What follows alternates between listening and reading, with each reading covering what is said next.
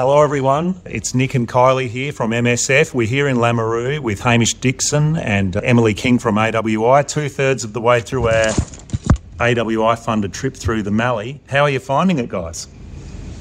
It's been brilliant. It's been a great um, a series of workshops so far. We've got another one yet to go, and it's been great attendance and good interaction and good questions, and a great opportunity to start extending uh, some of the results out of a, an AWI supported project that, that MSF have been running over the last few years.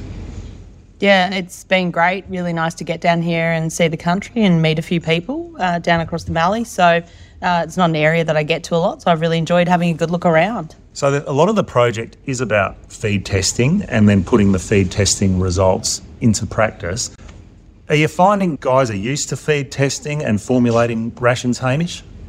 I think we're seeing more and more people are becoming familiar with feed testing, particularly through hay test results. I think a lot of that is, is now driving some familiarity with it. Lots of people have used feed tests probably sporadically for looking at supplementary feeding in dry times. They might have done some pasture tests over the years, but certainly, yeah, through this project, there's been a, a big amount of feed testing that's been undertaken.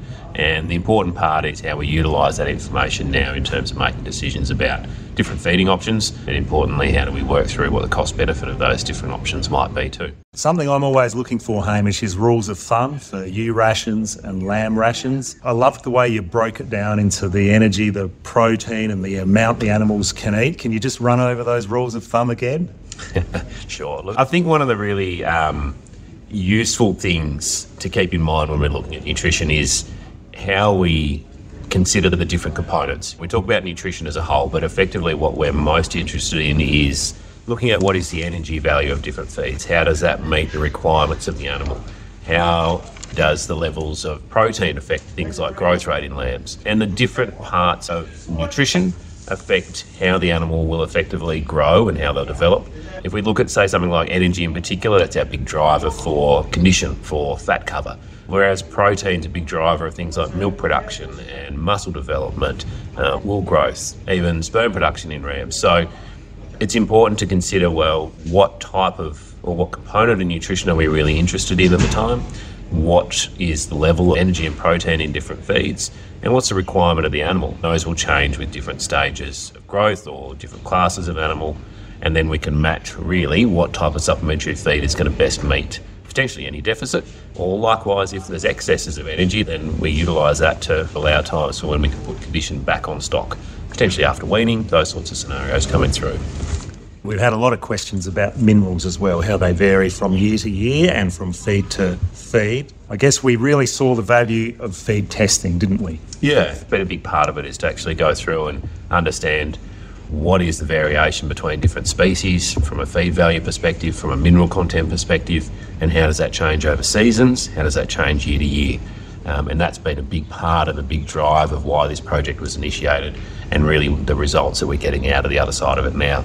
So, certainly from a mineral perspective, it's been really useful in terms of profiling a whole range of different pasture species across the Mallee and understanding what is the quality like for things like calcium, phosphorus, selenium, cobalt, whole big spread of minerals, and it can help us to understand what supplements are worthwhile and which ones potentially aren't as much worthwhile. So we can really look at those types of cost benefits really efficiently within the enterprise too. Do you think, Hamish, this roadshow that we're on here is really honing in what the farmers should look into when they're grazing their pastures and what supplementation they require to meet their energy and protein requirements? I think it is. I think one of the important discussions and one of the really great conversations that are coming out of these workshops is around how do we marry up the investment that we might be spending in terms of improving feeding in one area with what's the outcomes that we're going to achieve.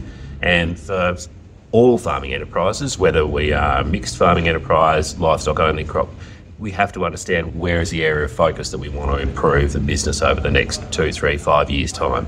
So I think one of the really interesting conversations that's been coming out is if we have a focus on potentially improving lambing rate in the enterprise over the next few years, maybe producers have got a target of I want to improve my lambing rate by 10%, then that drives the decisions around okay, how do I achieve that? Some of that may be through lambing management and some of it may be through nutrition and then the decisions come out about it. What type of year, what type of supplements might actually achieve those sorts of improvements, and how do we link that through the business management side too.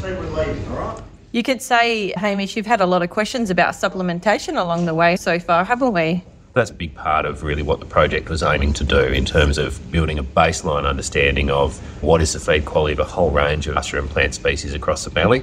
But the big outcome was about how do we utilise that information in practice? How do we put that into a decision making process to understand how they meet animal requirements? And if they don't, then what would actually a strategy look like to meet that deficit that is potentially there? Emily King has also had a time slot in our roadshow where she talks about what AWI is up to. Can you give us a synopsis, Emily? And uh, what curly questions have you had so far? Yeah, absolutely. Um, I think I've just been talking about a few key projects based on the questions that have been coming up, but I suppose a few key areas of investment for us at the moment are, of course, the Merino Lifetime Productivity Project.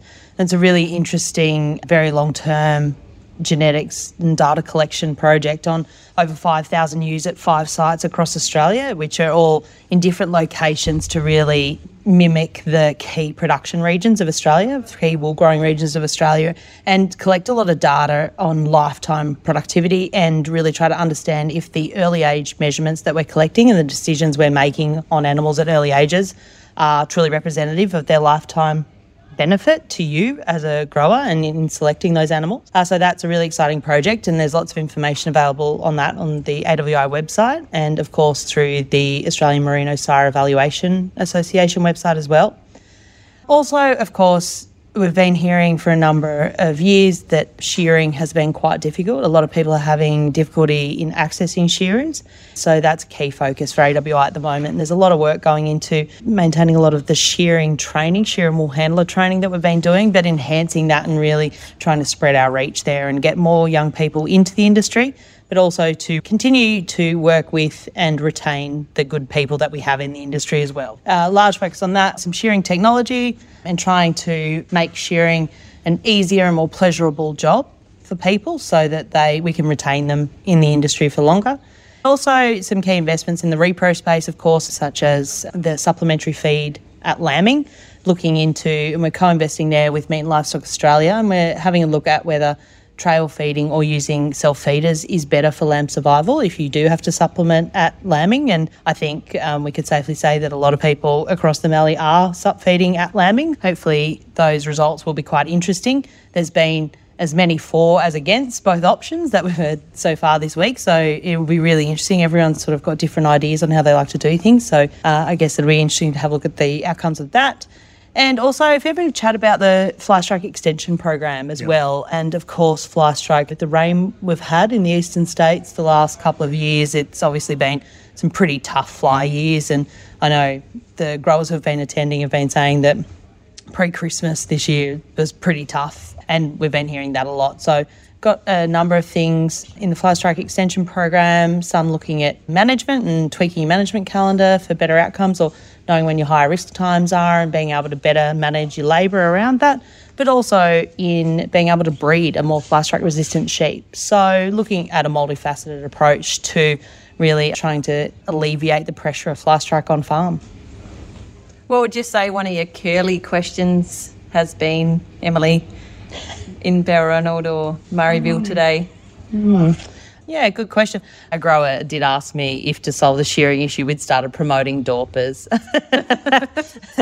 it's come up a couple of times now, the issues with sending mail out of the Mallee and some questions around if we wanted to get resistance testing done on maggots to understand our fly strike chemical resistance, or even some people with concerns about how they might get fodder samples to a feed testing lab in a timely fashion if they're going to send a green sample and how best to do that and how best to access those labs if they do have significant delays in express post. Some of those regional logistics issues that are popping up for a lot of people. Fantastic.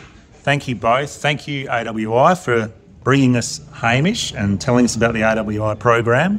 And all the best for the final event tomorrow at Peake. Thank you. Looking forward to it. I haven't done a workshop in Peake before. First time for everything, so I'm very much looking forward to it. Thank you, Hamish. Thanks very much. Appreciate it. Thanks for joining us. If you want to hear more, like and subscribe to the MSF Farm Talk podcast. Catch you later.